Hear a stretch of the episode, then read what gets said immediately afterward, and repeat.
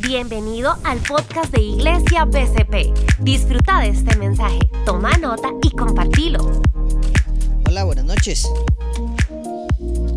Y qué bueno que estén aquí. Qué honor de verdad que estén en esta casa un fin de semana más. Gracias a cada uno. Bienvenidos. Quiero nada más reforzar un anuncio, eh, el del otro sábado. No sé si recuerdan que el año pasado, como para estas fechas, tuvimos una, un día de preguntas y respuestas. El otro sábado va a tener la dinámica muy parecida. ¿okay? Vamos a tener una cenita y demás. Es para amigos, novios, esposos, eh, para todo. No es solo para aquellos que están noviados, sino es para todo. Y vamos a tener un espacio de preguntas y respuestas, en donde si usted tiene preguntas de noviazgo, si usted tiene preguntas de relaciones, si usted tiene preguntas de matrimonio, si usted tiene preguntas de amistad, tráigalas, anótelas. Si le da vergüenza hacerla en público, puede mandarlas por WhatsApp. Nosotros vamos a estar revisándolas en la semana y vamos a postear también en las redes sociales para que la gente nos haga preguntas. Entonces va a ser un espacio para responder preguntas de todo esto.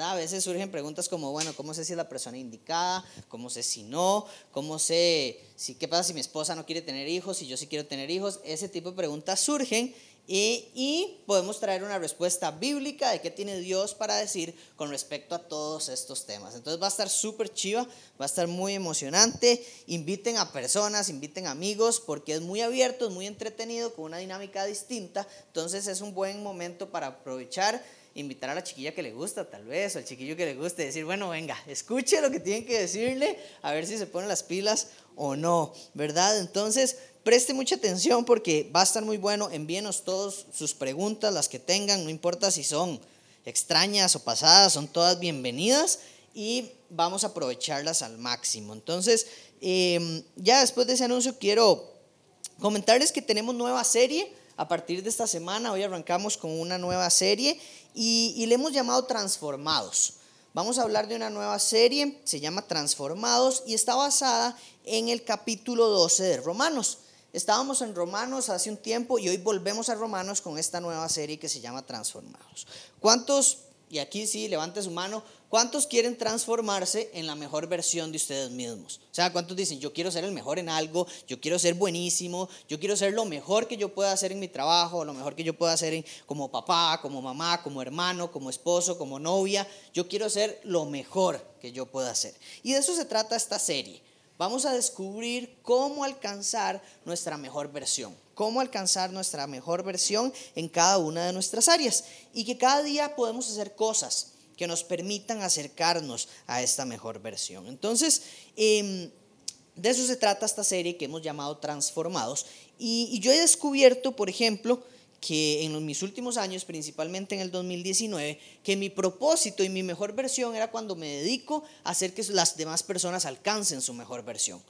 Y ese ha sido mi propósito de vida. Yo dije, ok, mi propósito de vida va a ser ayudar a las personas a alcanzar la mejor versión de ellos mismos.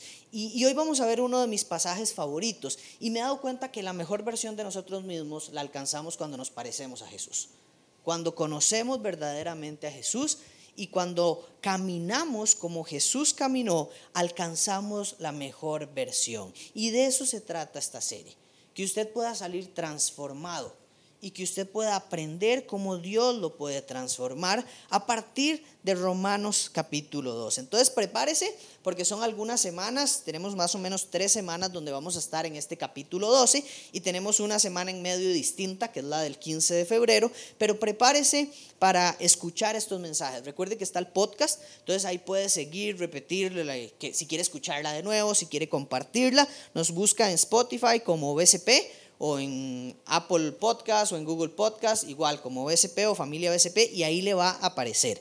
Entonces, importante eso. Y lo otro muy importante que nunca quiero que se me olvide es que si usted quiere seguir el mensaje, nuestro bosquejo está en la aplicación de la Biblia de YouVersion.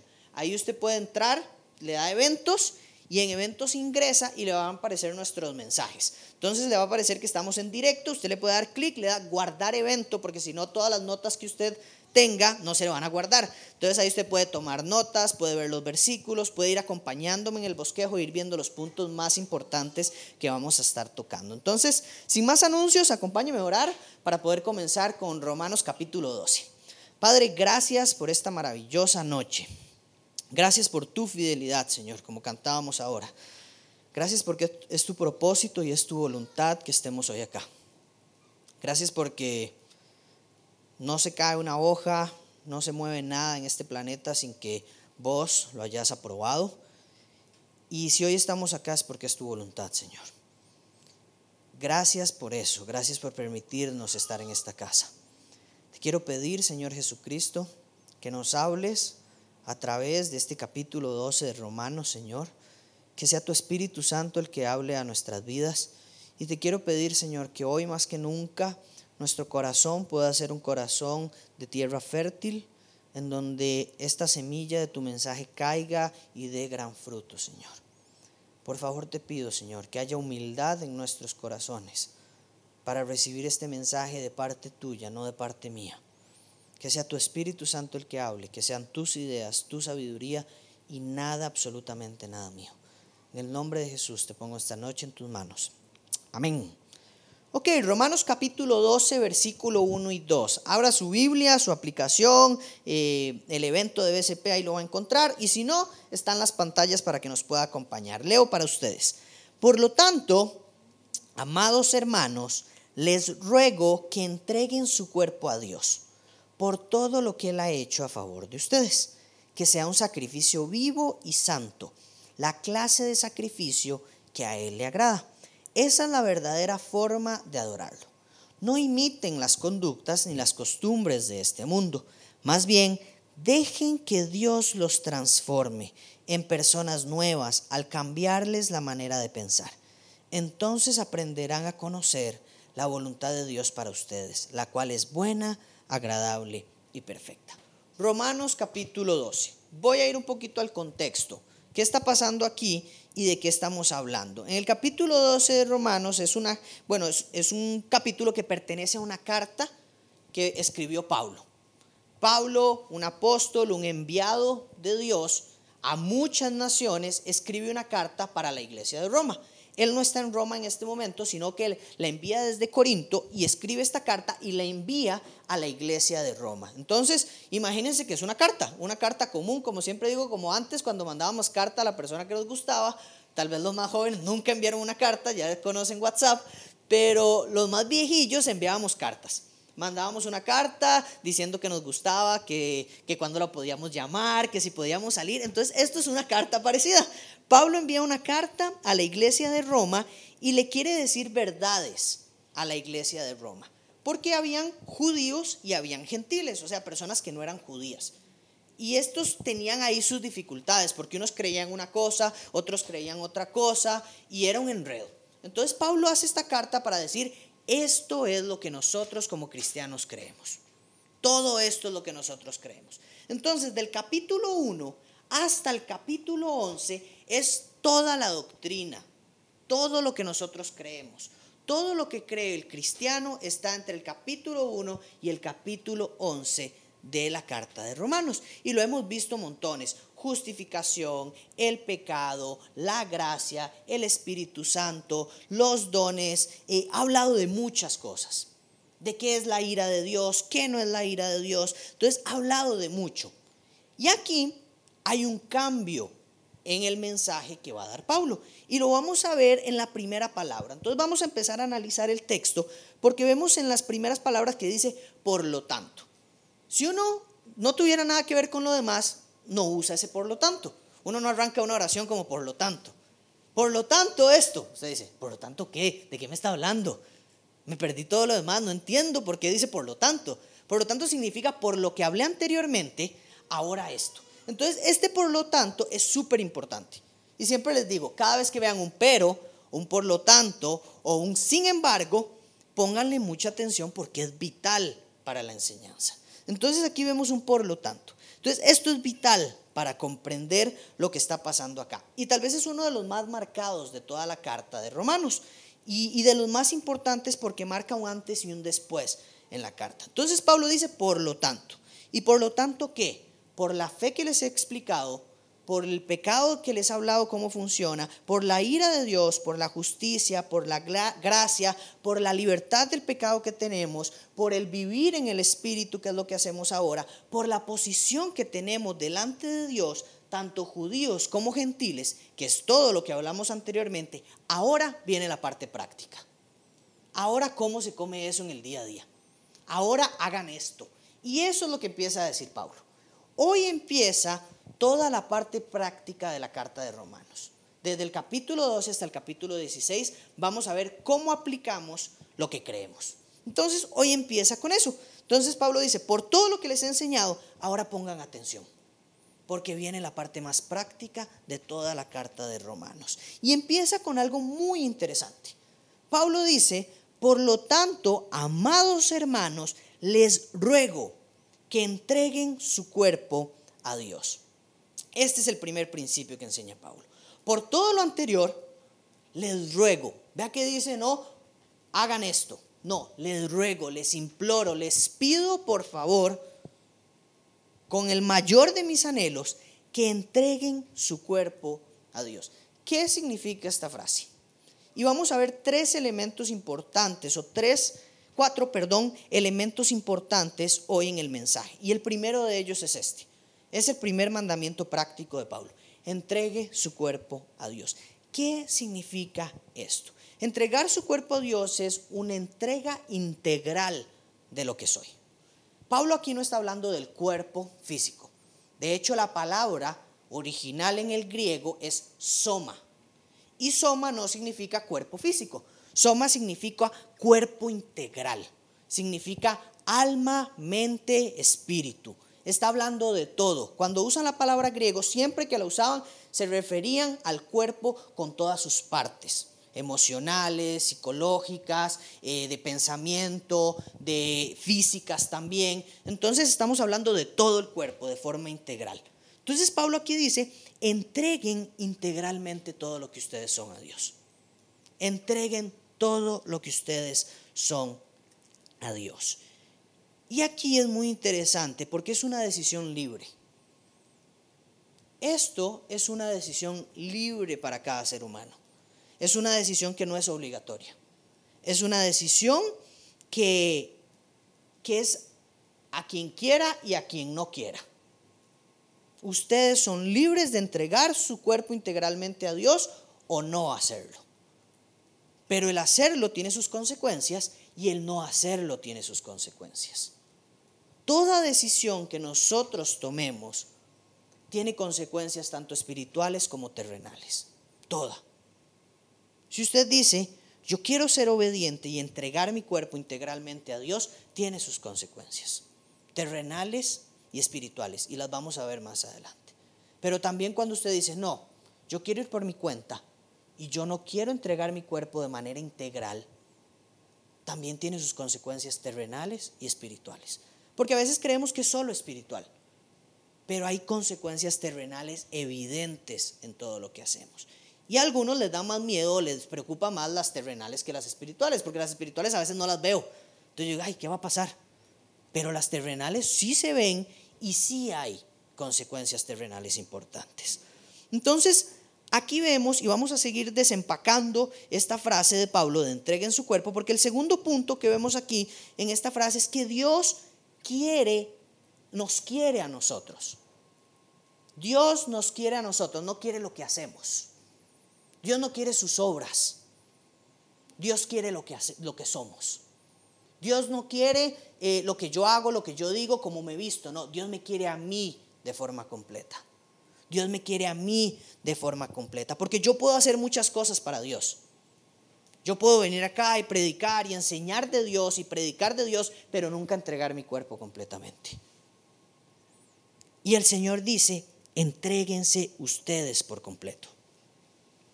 Porque si usted está aquí solo por servir y no por entregarse completamente a Dios, está equivocado.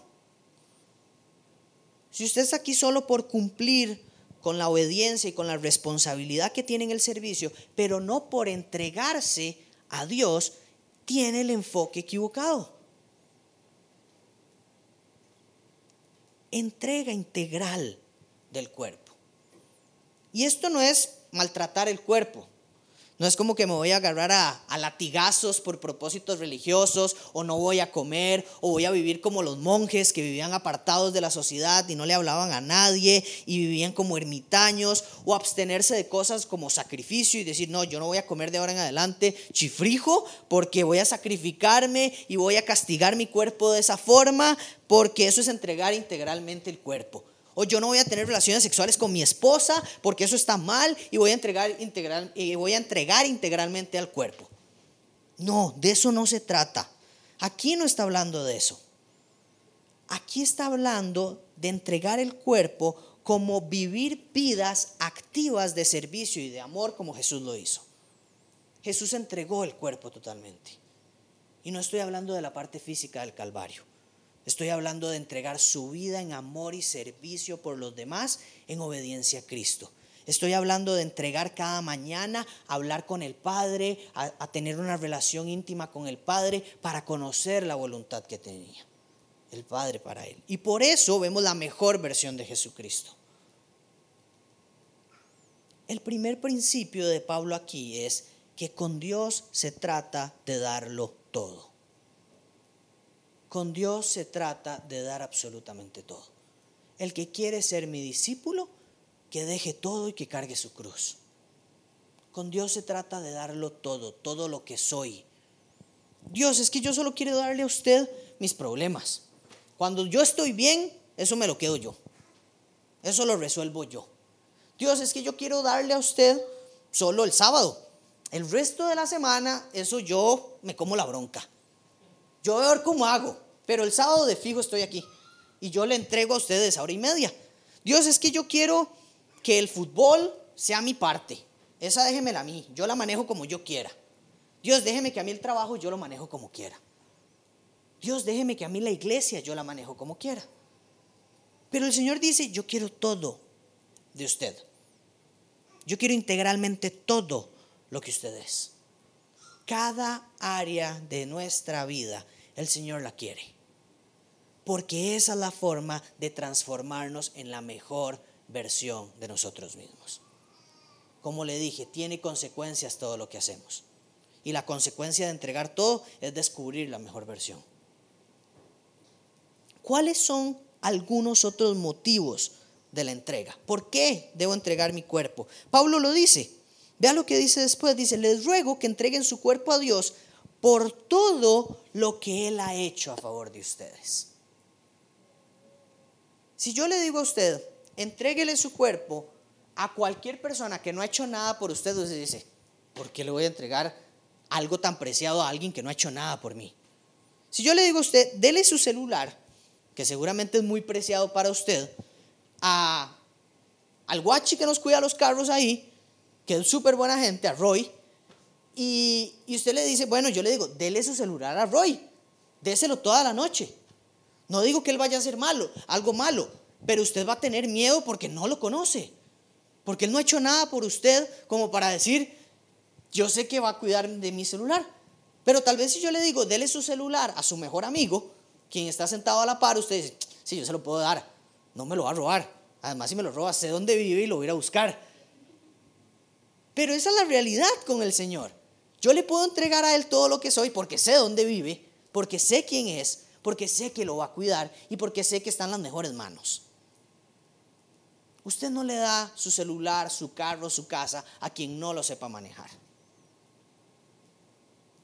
Pero usted sí puede estar dispuesto a entregarle todo al Señor por todo lo que el Señor ya ha hecho por usted.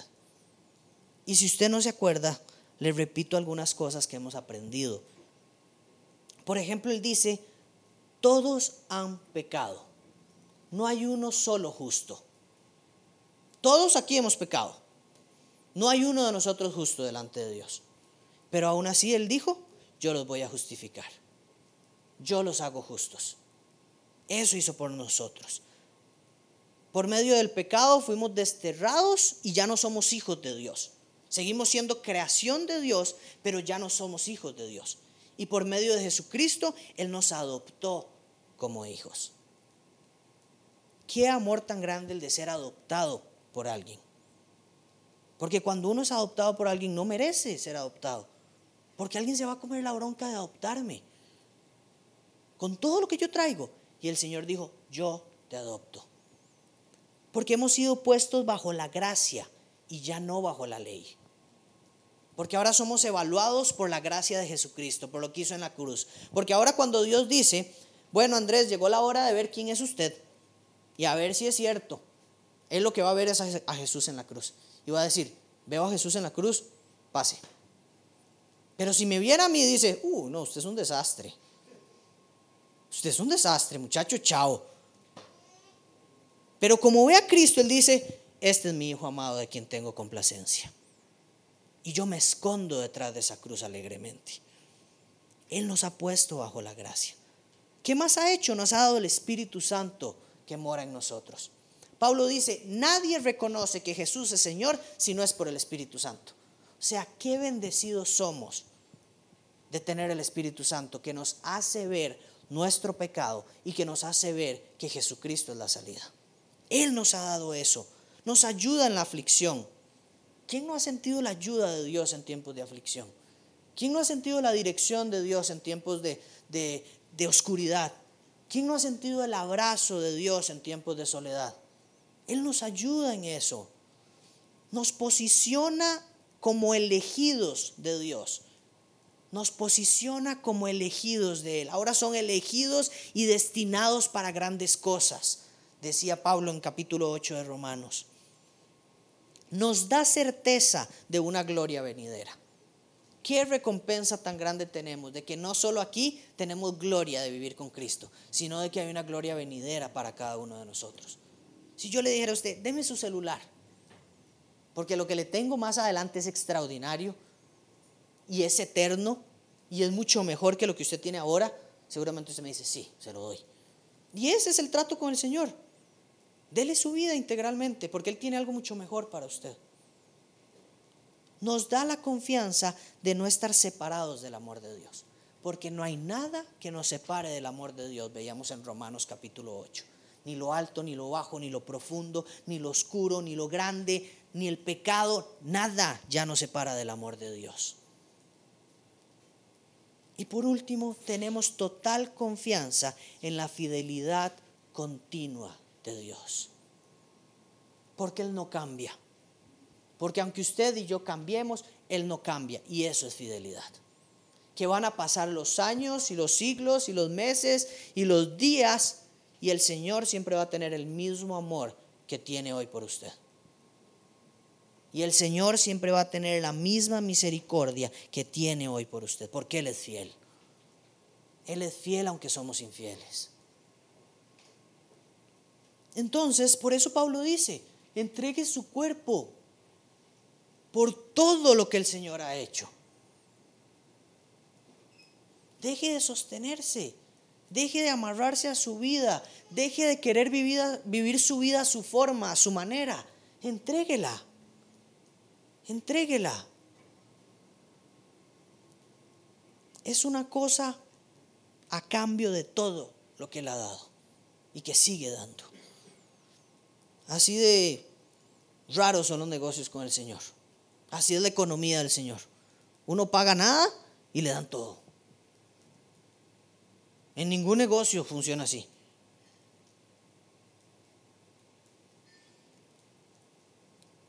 ¿Y qué pasa con esto?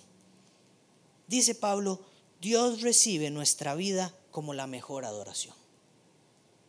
Vea lo que dice después el pasaje que sea un sacrificio vivo y santo, la, clase de sacrificio que a Él le agrada. Esa es la verdadera forma de adorarlo. La entrega de nuestro cuerpo es lo que el Señor ve como la verdadera forma de adorarlo. Señor, pero yo te canto, pero estás entregando tu cuerpo, estás entregando tu vida, estás entregándote integralmente o solo lo que cantas. Señor, pero yo te adoro cantando y bailando y con aplausos cuando barro la casa. Pero Señor, estás entre, pero Andrés, ¿estás entregando todo? ¿O solamente es tu forma de entretenerte mientras estás barriendo la casa?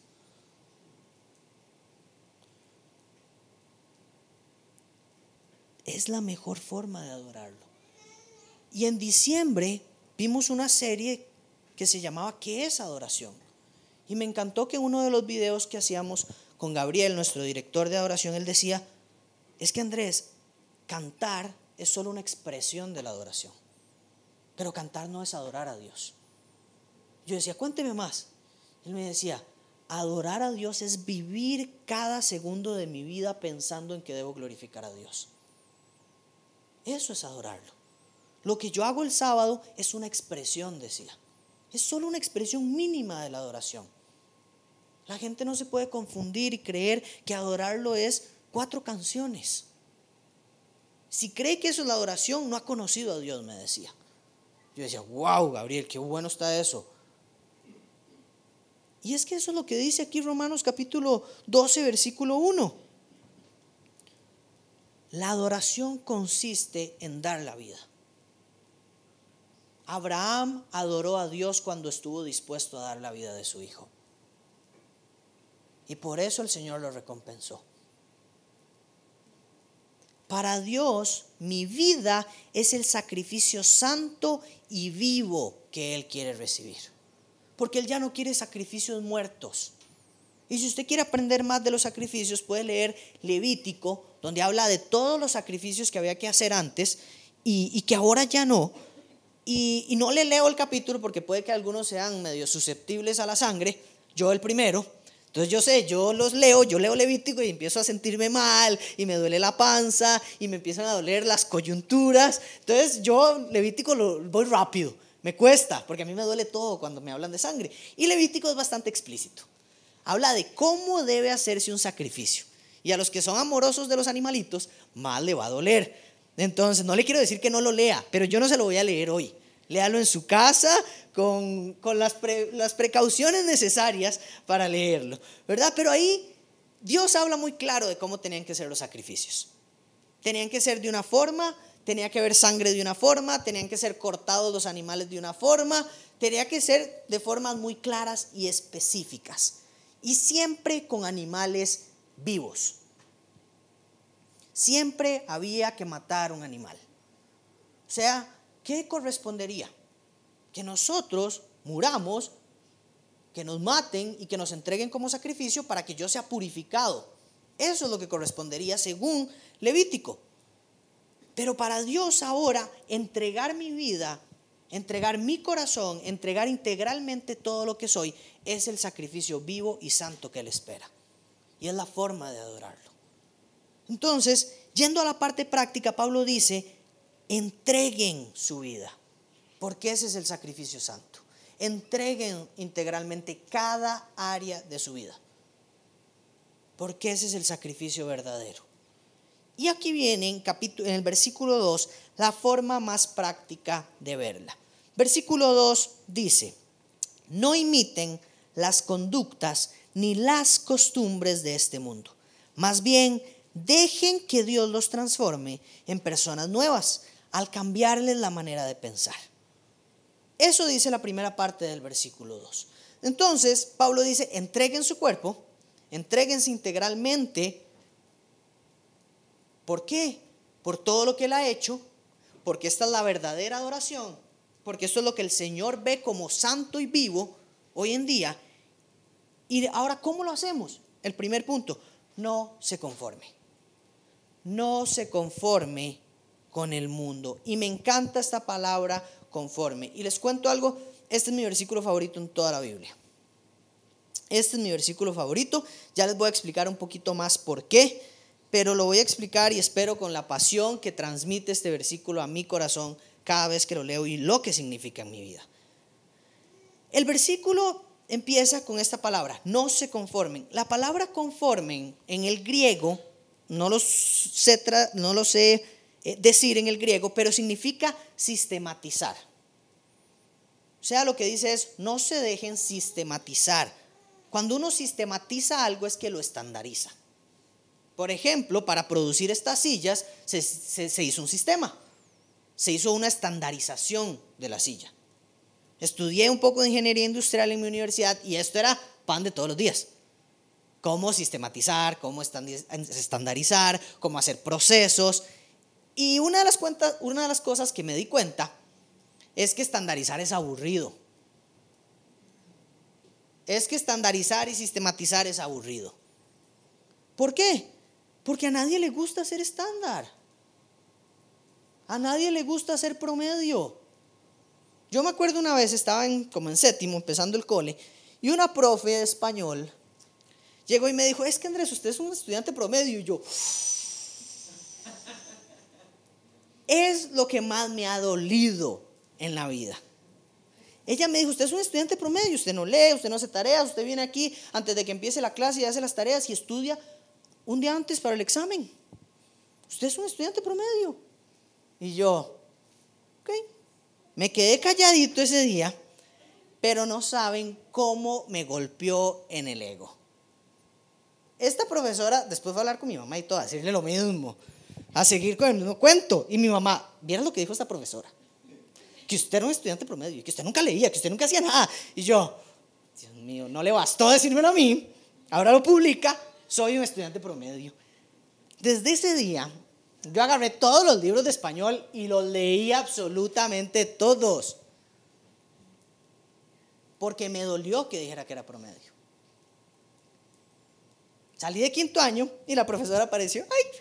¿Vio cómo sirvieron mis palabras? Y yo, ¿es en serio, profe? Le decía. Pero sí, sí sirvieron. Dejé de ser un estudiante promedio porque no me gustó que me dijeran que era promedio. Porque ¿qué es alguien promedio? Alguien que se conforma. ¿Y qué es lo que está diciendo Pablo? No sea alguien promedio. No sea alguien cualquiera. No sea alguien estándar. No sea como todos. No sea alguien promedio. A nadie le gusta ser promedio. Yo prefiero ser malo o bueno. Pero promedio es lo peor.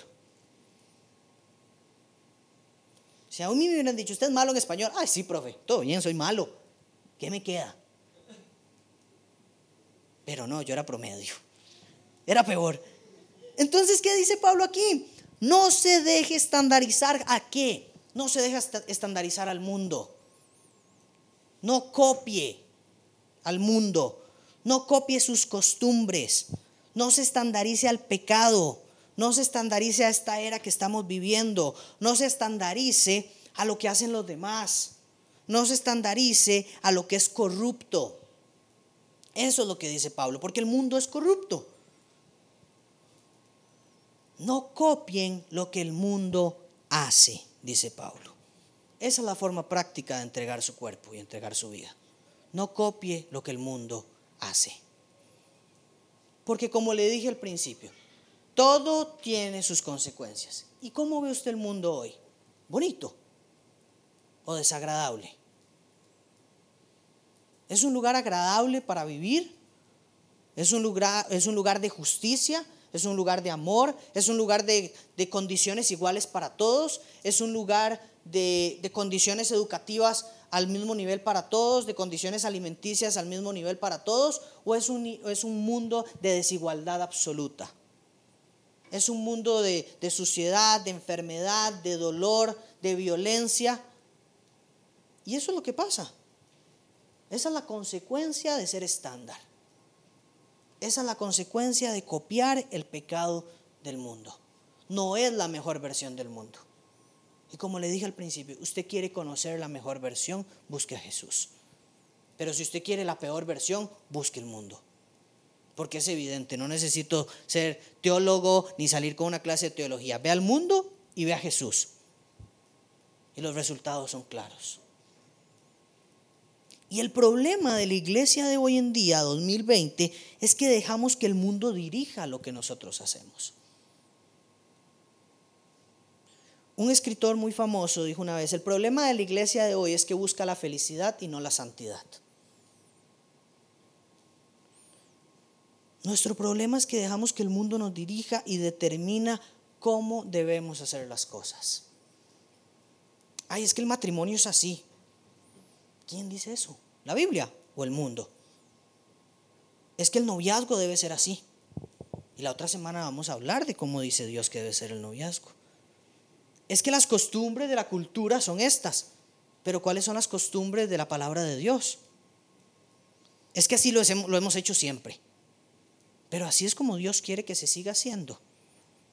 Las costumbres culturales, la sociedad o las interpretaciones humanas no pueden dirigir la vida. Repito eso, las costumbres culturales, la sociedad o las interpretaciones humanas no pueden dirigir su vida. ¿Qué tiene más influencia sobre su vida hoy? ¿Cuáles son las voces más poderosas que hay en su vida hoy? ¿Lo que el mundo te dice o lo que Dios te dice? ¿Cuál tiene más poder? Y voy a hacer una pregunta rápida. No levante la mano. ¿Cuántas series vio en el 2019? ¿Cuántas series de Netflix, HBO Go, Disney Plus, lo que sea, cuántas vio en el 2019? ¿Una? ¿Dos? ¿Cinco? ¿Diez? Ahora le hago otra pregunta. ¿Cuántos libros de la Biblia leyó en el 2019? Los 66, me imagino. Porque si vio 15 series, tuvo que haber leído 66 libros de la Biblia. ¿30? ¿20? ¿10? Todas las cartas de Pablo, tal vez 13. Y no cuentan solo los que escuchaba aquí, ¿verdad? ¿Cinco? ¿Una? ¿O alguno de ustedes solo leyó los versículos del día de la aplicación?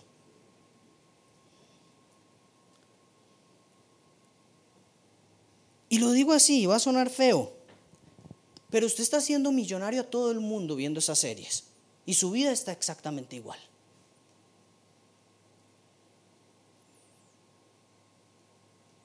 Yo no puedo decir que tiene más influencia la palabra de Dios en mi vida que una serie si vi más series que, que lo que leí la palabra de Dios. Yo no puedo decir que Dios es mi fuente de verdad si no, no leí esa fuente de verdad en todo el año. Yo no puedo decir que Dios guía mi vida y Dios es el Señor de mi vida si no he hablado con Él en un año. ¿Y cómo va este 2020? ¿Cuántas series llevan enero? Para los futboleros como yo, ¿cuántos partidos de fútbol ha visto este año? ¿Y cuántos libros ha leído? ¿Cuántos partidos de básquet, de fútbol americano? Pero ¿cuántos libros ha leído? Vuelvo y repito, estamos haciendo millonarios a muchos y nuestra vida sigue igual. ¿Por qué? Porque no hemos conocido cómo llegar a la mejor versión de nosotros mismos. ¿A qué te estás conformando? ¿Qué tiene más influencia sobre vos? Los proverbios de Salomón o Carol G con Tusa. Sí, es verdad. Todo el mundo se sabe esa canción, pero si yo les pregunto, el, el proverbio es 17, 17 nadie se lo sabe. Entonces, ¿cómo yo puedo decir que el Señor tiene más influencia si yo me sé más las canciones del mundo que lo que el Señor dice? Y no quiero decir que una cosa está mal, sino que tiene más influencia en su vida que la palabra de Dios. ¿A qué te estás conformando? ¿Qué estás copiando? ¿Te estás conformando a un novio que te lleva a Cristo y te presenta pura o sin mancha? ¿O te estás conformando a un novio que te expone al pecado? Te estás conformando a un novio que te lleva a los pies de Cristo. Hagamos un devocional, leamos la palabra juntos, comprometámonos a integridad sexual. O te estás conformando con un novio que dice, venga, quédese a dormir en mi casa. No va a pasar nada. ¿A qué te estás conformando? Porque cada cosa tiene sus consecuencias. No copien lo que dice el mundo. Porque la versión del mundo es fea y la versión de Cristo es perfecta. ¿Por qué te conformas con lo que todos hacen si fuiste diseñado para una vida extraordinaria? ¿Por qué te conformas con vivir como el mundo vive si Dios te diseñó para una vida de otro nivel? ¿Por qué te conformas con vivir como dicen mis amigos y no como el Señor dice? Si lo que el Señor dice para vos es extraordinariamente bueno. Porque yo no le estoy diciendo a usted que busque algo que le hace daño. Si no le estoy diciendo que busque algo que va a sacar lo mejor de usted en todas las áreas de su vida. Pero es que, ¿cómo esto va a afectar mis relaciones? Las va a mejorar. Porque va a perdonar, porque va a saber hablar, porque va a manejar su carácter. Pero ¿cómo esto va a afectarme en el fútbol? Bueno, te va a ser responsable, te va a ser puntual, te va a ser esforzado, te va a ser comprometido, te va a hacer que lo que hagas no lo hagas para tu entrenador, sino para el Señor. Y lo mismo en el trabajo. Dios extrae y nos saca el jugo en todas las áreas cuando nos dedicamos completamente a Él. Saca lo mejor de nosotros en todas las áreas. Y el segundo punto práctico es dejen que Dios los transforme. Deje que Dios lo transforme. Y me encanta esa palabra. Y por esto este es mi versículo favorito. La palabra transformar en griego significa metamorfó. Suena fácilmente como metamorfosis. Y, y, es uno de los versículos que más ha transformado mi vida. Y recuerdo que en la universidad teníamos un grupo pequeño y nos reuníamos todos los lunes y los viernes en educación. Y el grupo se llamaba Metamorfo por este versículo. Y y me encanta porque la palabra metamorfó lo que significa es cambiado, es transformado, es llevado de una forma inmadura a una forma adulta. Es llevado de una forma incompleta a una forma completa. De una versión incorrecta a una versión mejorada y terminada. Eso significa la palabra. La palabra se utiliza para metamorfosis ¿Qué hace, hace metamorfosis? Por ejemplo, una mariposa. Y una mariposa y lo que es antes, que es una oruga o un gusano, es totalmente diferente. Usted ve un gusano y dice, qué asco. Usted ve una mariposa y dice, ay, qué lindo, me quiero tomar una foto. Usted no se quiere tomar una foto con ningún gusano. Pero eso es lo que significa esta palabra. Algo que daba asco ahora es transformado en algo precioso. Y por eso para mí es mi versículo favorito, porque yo era alguien que daba asco porque mi vida era un desastre. Y el Señor la ha ido transformando.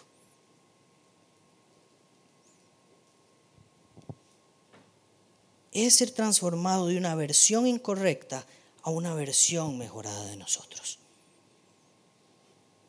Es como cuando usted está con su celular y aparece una notificación que dice actualización de software. Uno está contento. Porque uno dice, uy, qué bien, viene una nueva actualización, se va a poner más chido mi teléfono va a tener nuevas cosas y termina la actualización y uno dice, bueno, voy a ver qué tiene nuevo. Y cada cosa pequeña que tiene nuevo, usted dice, me encanta. Y lo hacen mejor, lo van mejorando, eso es una actualización y eso es transformar. Pero la clave aquí es que la transformación la hace Dios. La transformación la hace Dios. La transformación es un proceso. La transformación es un proceso de cambio.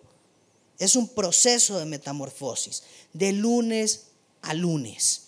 Y aquí voy a ser completamente honesto. En 40, en 40 minutos de sábado nadie sale transformado. En 40 minutos cada sábado nadie va a transformarse en su mejor versión. Hoy es un día de tomar decisiones, pero no de ser transformado. Porque la transformación es un cambio diario que se vive afuera de estas puertas. Si usted dice, no, es que yo voy a la iglesia y eso me va a hacer la mejor versión de mí, está totalmente equivocado. Porque aquí solo tomamos decisiones para salir ahí y verdaderamente transformarnos.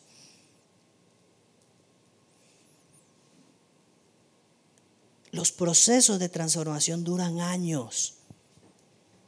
En 40 minutos que usted escuche hablar aquí un predicador, por más bueno que sea, no va a transformar su vida. Usted tiene que alimentar el Espíritu Santo diariamente si quiere transformar su vida.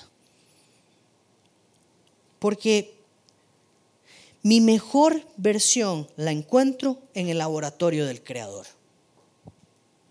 La mejor versión de cualquier cosa se encuentra en el laboratorio del Creador. Si usted es futbolista, ¿dónde encuentra su mejor versión? En la cancha con el entrenador. Si usted está en un equipo deportivo, ¿dónde encuentra su mejor versión? Entrenando con su entrenador.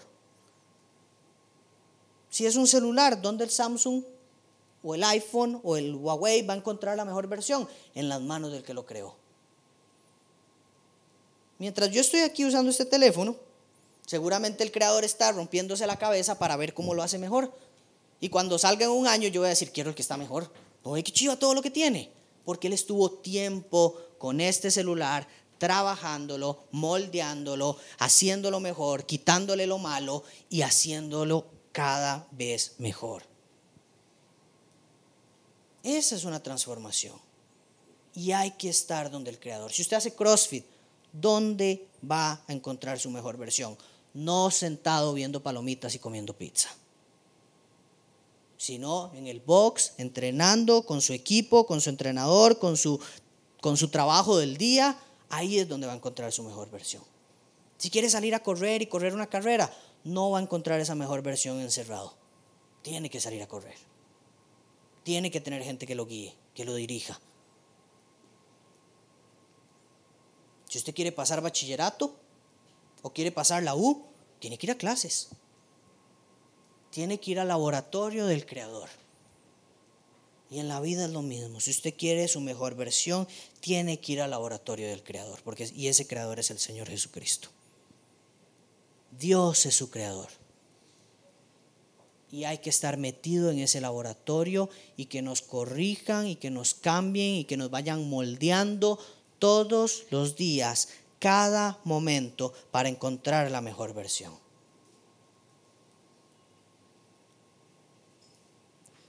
Pero como dije al principio, es una decisión libre, no obligatoria y que tiene sus consecuencias.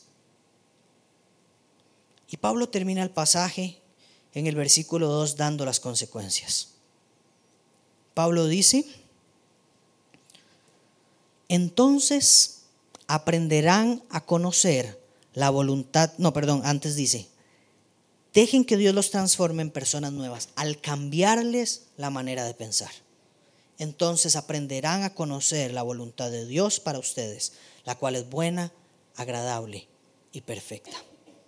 Pablo termina con las consecuencias de alguien que quiere ser transformado. Pablo dice hay dos consecuencias claras. Una, una mentalidad de campeón. ¿Por qué? Porque es una mentalidad de entenderse que tiene valor. Una mentalidad de entenderse que yo no soy igual al mundo y que no soy promedio. Una mentalidad que dice yo tengo que vivir una vida extraordinaria. Yo tengo que vivir una vida diferente a la de todo el mundo, porque yo fui diseñado para una vida extraordinaria. Yo tengo que vivir una vida matrimonial diferente a la que vive el mundo, porque yo fui diseñado para una vida extraordinaria. Yo tengo que vivir una vida de noviazgo diferente a la de todo el mundo, porque fui diseñado para una vida diferente. Yo tengo que vivir una vida en mi trabajo honrando a Dios y de forma extraordinaria, porque lo hago para un Dios que es mi creador. Eso es una mentalidad de campeón. Pero una mentalidad promedio dice, no, hombre, voy a vivir como cualquier otro. Entonces la consecuencia de querer ser transformado, de aceptar que Dios lo transforme, es una mentalidad de campeón. Cuando esa profesora dijo, usted es promedio, despertó mi mentalidad de campeón. Y yo espero hoy despertar, despertar su mentalidad de campeón. Yo espero que si usted hoy está viviendo una vida promedio, conforme al mundo, copiando lo que hace el mundo, usted diga, hasta aquí. No más de una vida promedio. Yo fui diseñado o fui diseñada para una vida extraordinaria. Y es suficiente. Y la segunda consecuencia que dice Pablo es ojos bien abiertos para conocer la voluntad del Padre. A veces decimos, es que yo quiero hacer la voluntad del Padre. Es que yo no sé cuál es la voluntad del Padre para esta relación. Es que yo no sé cuál es la voluntad de Dios en este trabajo. Es que yo no sé cuál es la voluntad de Dios en cada cosa. Y hay cuatro tipos de voluntad en toda la Biblia. Por ejemplo, está la voluntad soberana de Dios. Y no me voy a meter mucho en esto porque es todo otro mensaje. Pero la voluntad soberana de Dios es que se hace siempre lo que Dios tiene diseñado para que se haga, sin importar las decisiones que usted y yo tomemos. Pero después está, está la voluntad moral de Dios, en la cual Él dice, hay diez mandamientos y mi voluntad es que se cumplan, pero nadie los cumple. Entonces uno dice, pero eso va en contra de la voluntad soberana, ¿no? Porque el libre albedrío permite que nosotros cumplamos o no eso. Pero la voluntad de Dios es que sigamos esos mandamientos. Eso es lo que Él desea que hagamos. Si nosotros no lo queremos hacer, tenemos nuestras consecuencias. Pero esa es la voluntad moral. Y es la que está hablando aquí Pablo. De esa y de la tercera, que es la voluntad del diseño de propósito para la vida de cada uno.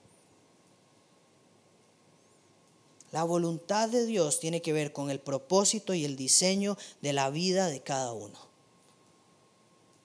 Antes de yo pasar por este proceso de metamorfo tenía planes y sueños. Y cuando Dios me pasó por este proceso, conocí que la voluntad del Padre para mi vida era otra. Y así he tenido la mejor versión de mi vida. Y usted dice, pero, pero ahora le cuesta la parte económica, o ahora lucha con esto, o ahora se le cae el pelo. Sí, todo eso. Pero pueden preguntar en mi familia si yo era el mismo antes que el que soy ahora. Yo antes pasaba agarrado con mi tata. Antes pasaba peleado con mi hermanilla. Antes pasaba peleado con el mundo. Antes yo me salía algo mal y vieran en los partidos de fútbol todo lo que decía. Y Dios me ha transformado. Y ahora mi familia dice, Andrés es el viejillo de la casa. Andrés es el viejillo sabio de la casa. ¿Cómo dicen eso de mí? Porque Dios me ha transformado y he conocido la voluntad del Padre para, cada aspecto de mi vida no es porque yo sea carga. Es porque he dejado que el Padre me enseñe la mejor versión de Él, metido en el laboratorio de Él. Muchachos, yo no les hablo esto como alguien que, que de verdad no lo vive. Yo paso en mi casa en oración. Yo paso en mi casa en la lectura de la palabra. Yo paso en mi casa leyendo cómo ser un mejor cristiano. Y si yo puedo, usted puede. Y esa es la esperanza que tenemos en este texto.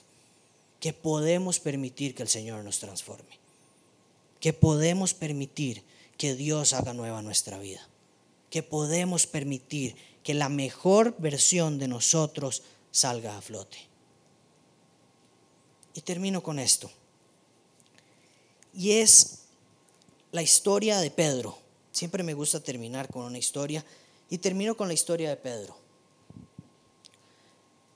Pedro capítulo en Hechos capítulo 2, capítulo 3 y capítulo 4. Si usted lee esos capítulos en Hechos, ve a un hombre increíble. Ve a un hombre que predica y se convierte en más de tres mil personas. Ve a un hombre que predica y que la gente inmediatamente cae en convicción de que está haciendo lo mal, de que está en pecado, se arrepiente, se bautiza y ahí mismo inicia la iglesia de Cristo. Empieza a predicar y tres mil personas de una vez en la iglesia. ¿Cómo pasa eso? Y uno dice, qué rajado este Pedro. Después capítulo 2, capítulo 3 de Hechos, Vemos a Pedro que va caminando por el templo y ve a un paralítico y dice, yo voy a orar por usted, levántese y camine. Y en el nombre de Jesús. Y se levanta y camina. Se dice, ¿qué le pasa a Pedro? ¿De dónde salió este? Y después vemos capítulo 4 de Hechos que Pedro lo llevan ante los gobernantes. Y le dicen, Pedro, venga para acá, porque usted está hablando de eso que está hablando. Y Pedro le da una clase teológica de toda la ley a los maestros religiosos de la ley, a los mismos que crucificaron a Jesús, le da una lección y dicen, no tenemos nada que decir. ¿Quién es este Pedro si era un pescador hace tres años? Y un pescador era, porque él era judío, lo que pasaba era que no había sido bueno para aprender la ley religiosa, porque todo el mundo quería ser religioso, pero como no la pegó, tenía que buscar qué hacía. Entonces Pedro era alguien que no la pegó como religioso, que no aprendió la ley religiosa, que no le fue bien, que no siguió a su, a su maestro, a su rabino, y entonces le tocó ser pescador. Pero ahora vemos, tres años después, estando entre esos religiosos, ante esos rabinos, y darle una lección absoluta de todo lo que es la palabra de Dios. Y diciendo, ustedes mataron al Cristo, ustedes mataron al Mesías, pero Él resucitó. ¿Qué pasa con la vida de Pedro? Esa es la mejor versión de Pedro, ¿no?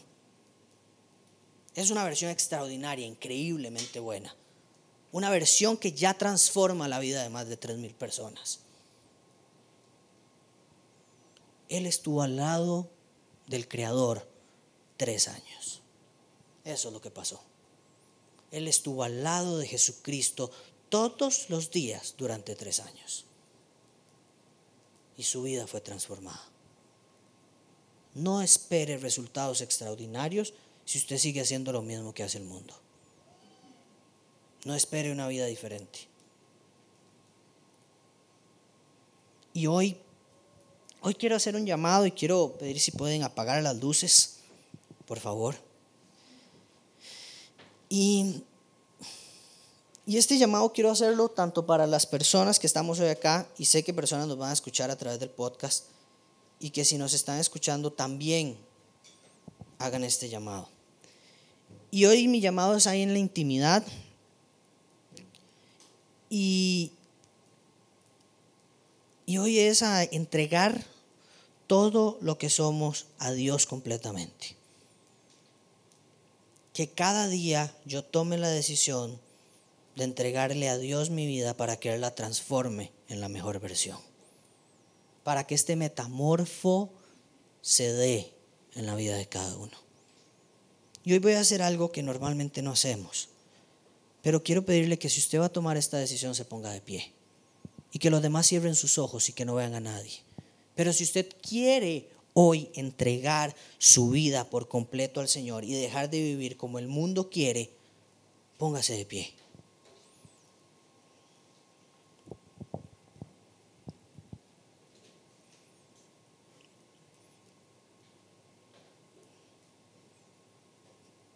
Porque hoy empieza el verdadero compromiso de seguir a Cristo.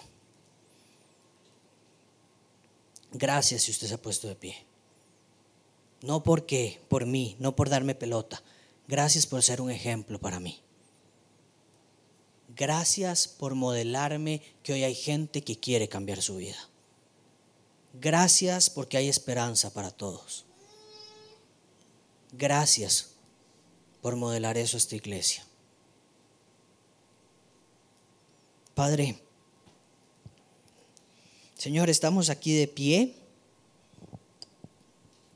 porque queremos entregar el cuerpo, porque queremos entregarte lo que somos. Señor, sos nuestro creador, sos nuestro Señor, sos nuestro Dios sos quien nos ama, sos quien nos creó, quien nos diseñó, sos quien nos ha justificado, nos ha adoptado, nos ha limpiado, nos ha perdonado de toda la maldad. Señor, y aún así nosotros seguimos copiando lo que el mundo dice. Y aún así yo sigo haciendo lo que todos hacen.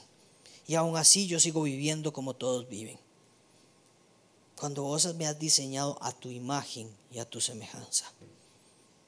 Y me diseñaste así para, para ser un conquistador, para tener una mentalidad de campeón, para vivir una vida extraordinaria, para vivir la mejor versión de mi vida en todas las áreas de ella. Y Señor, yo he elegido otra cosa. Hoy acepto y confieso que yo he elegido otra cosa. Yo he elegido mi propio camino. Yo he elegido mis propias decisiones. Yo he elegido apartarte de todas las áreas de mi vida. Yo he elegido vivir mi trabajo a mi forma, mi noviazgo a mi forma, mi matrimonio a mi forma, la crianza de mis hijos a mi forma. Y yo he decidido hacerlo a mi manera. Y eso es pecado. Y te confieso, Señor Jesús, que he pecado, que he fallado, que te he ofendido y que he ofendido a las personas que, que viven alrededor mío. Señor, hoy de pie, comprometido, quiero pedirte perdón. Quiero pedirte perdón por hacer que otros pequen. Quiero pedirte perdón por llevar a mi familia al pecado. Quiero pedirte perdón por llevar a mis amigos al pecado. Quiero pedirte perdón por llevar a mi pareja, a mi esposa, a, cualquiera al pecado. Porque no les he dicho la verdad de que sean transformados, sino que les he permitido que se conformen al mundo. Señor Jesús, hoy quiero dejar que me transformes. Hoy quiero dejar que me transformes. Hoy sé que no seré transformado, pero hoy sé que puedo tomar la decisión para ser transformado de aquí al resto de mi vida. Hoy tomo un paso para ser transformado. Y mañana te buscaré en oración y en tu palabra para volver a ser transformado. Y el lunes lo haré de nuevo. Y el martes lo haré de nuevo. Y el miércoles lo haré de nuevo. Porque quiero entregarte todo lo que soy. Señor, ya basta de vivir una vida conformándome menos. Te pongo mi vida en tus manos, Señor, absolutamente. Gracias por aceptarme como un sacrificio vivo y como un sacrificio santo. Gracias porque en Jesús he sido santificado. Te amo, Padre. Te amo, Padre. Te amo con todo mi ser. Y quiero vivir una vida como la de Pedro. Una vida extraordinaria. En el nombre de Jesús bendigo a cada una de las personas que está acá, Señor. Y te pido por favor que le des valentía, coraje y fuerzas por medio del Espíritu Santo a cada persona que hoy ha tomado la decisión de entregar su vida al Señor completamente. Te pido, Señor, que de verdad transformes a cada uno de los que hoy ha decidido que quiere ser transformado. Te pido, Señor Jesús, que tus maravillas, que tu gloria se derrame sobre la vida de ellos. En el nombre poderoso de Jesús, te pongo tu vida y las personas que, hoy quieren cambiar, Señor, en tus manos. Te pido, Señor, por tu iglesia, por la iglesia en cualquier parte del mundo, que hoy se está reuniendo, que hoy está celebrándote, que hoy te está exaltando, por cada misionero que hay en el campo, Señor. Que los fortalezcas en sus dificultades. En el nombre poderoso de Jesús.